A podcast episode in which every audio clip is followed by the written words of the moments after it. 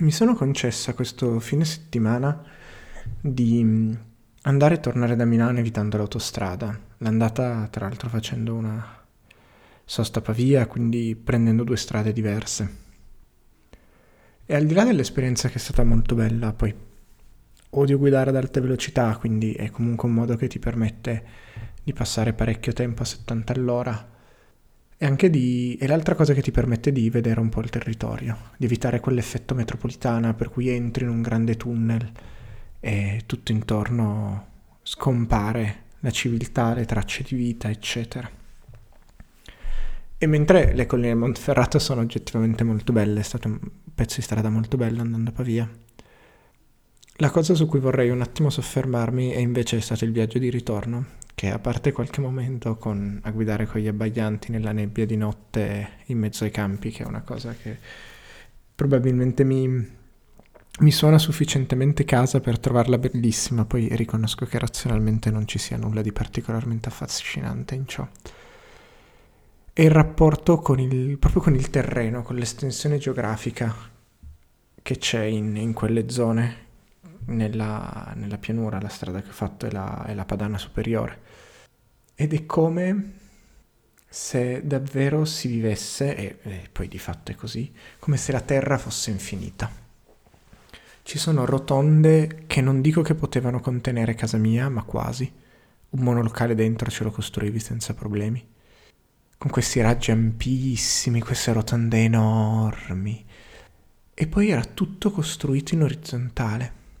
È una cosa che pensavo un po' di tempo fa, in realtà, e, e poi mi è tornata andando in un centro commerciale mm, di quelli non stile 800 Liberty, eh, molto compatti, molto verticali, molto belli, ma quelle cose da eh, periferia in cui hai tanti capannoni, ognuno col suo negozio, con i parcheggi all'esterno, per cui finisce ad occupare un sacco, un sacco, un sacco di di spazio, quando potresti impilarli, avere delle cose molto più compatte che a quel punto possono stare in centro città anche, quindi dipendere molto meno dall'automobile, portare di nuovo il commercio vicino alle persone.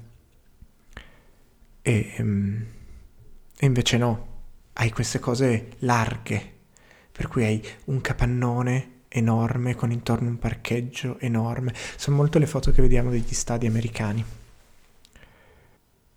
E in un periodo in cui si parla tanto di consumo di suolo, questa roba stona, stona tantissimo.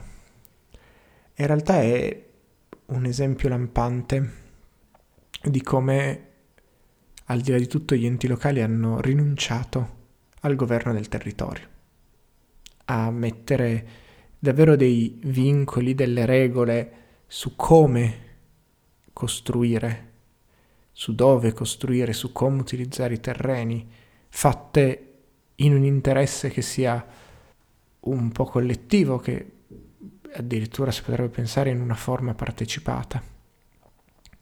Invece c'è stato molto questa corsa agli ordini di urbanizzazione, questo bisogno eh, nel tempo di, mh, mm, come si dice, di integrare la mancanza di trasferimenti dal governo centrale con altre entrate e quindi alla fin fine poi si è costruito un po' di merda ovunque. E in pianura questa roba è molto evidente perché c'è l'impressione dello spazio, ma è uno spazio che finisce in fretta. E l'altro problema è che rinselvatichire è sempre un processo molto più lungo che antropizzare. E nulla, questo è un episodio molto breve per fissare un, uh, un pezzo di paesaggio padano, che è una roba uh, che poi è quello dove sono cresciuto. E e per sottolineare che in realtà la, la mancanza di, di senso di collettivo, la mancanza di governo da parte degli enti pubblici, quando cominci a vederla, cominci a vederla un po' ovunque. E anche l'idea di fare questi enormi centri commerciali larghissimi fuori porta, invece che compattarli, farli un po' più verticali e, e lasciare campi o prati, parchi, è, è una scelta alla fine ed è una scelta che si poteva evitare, che invece è fatta nell'interesse di chi ha bisogno di fare le cose in fretta e in maniera economica, ma male, invece che con un po' più di calma, spendendo un po' di più e bene, perché spendendo un po' di più taglia i margini delle aziende e è difficile chiedere a un'azienda di, di farsi carico della comunità. L'hanno fatto in passato, ma erano altri tempi, erano aziende molto più locali e probabilmente servono delle contromisure che oggi non abbiamo.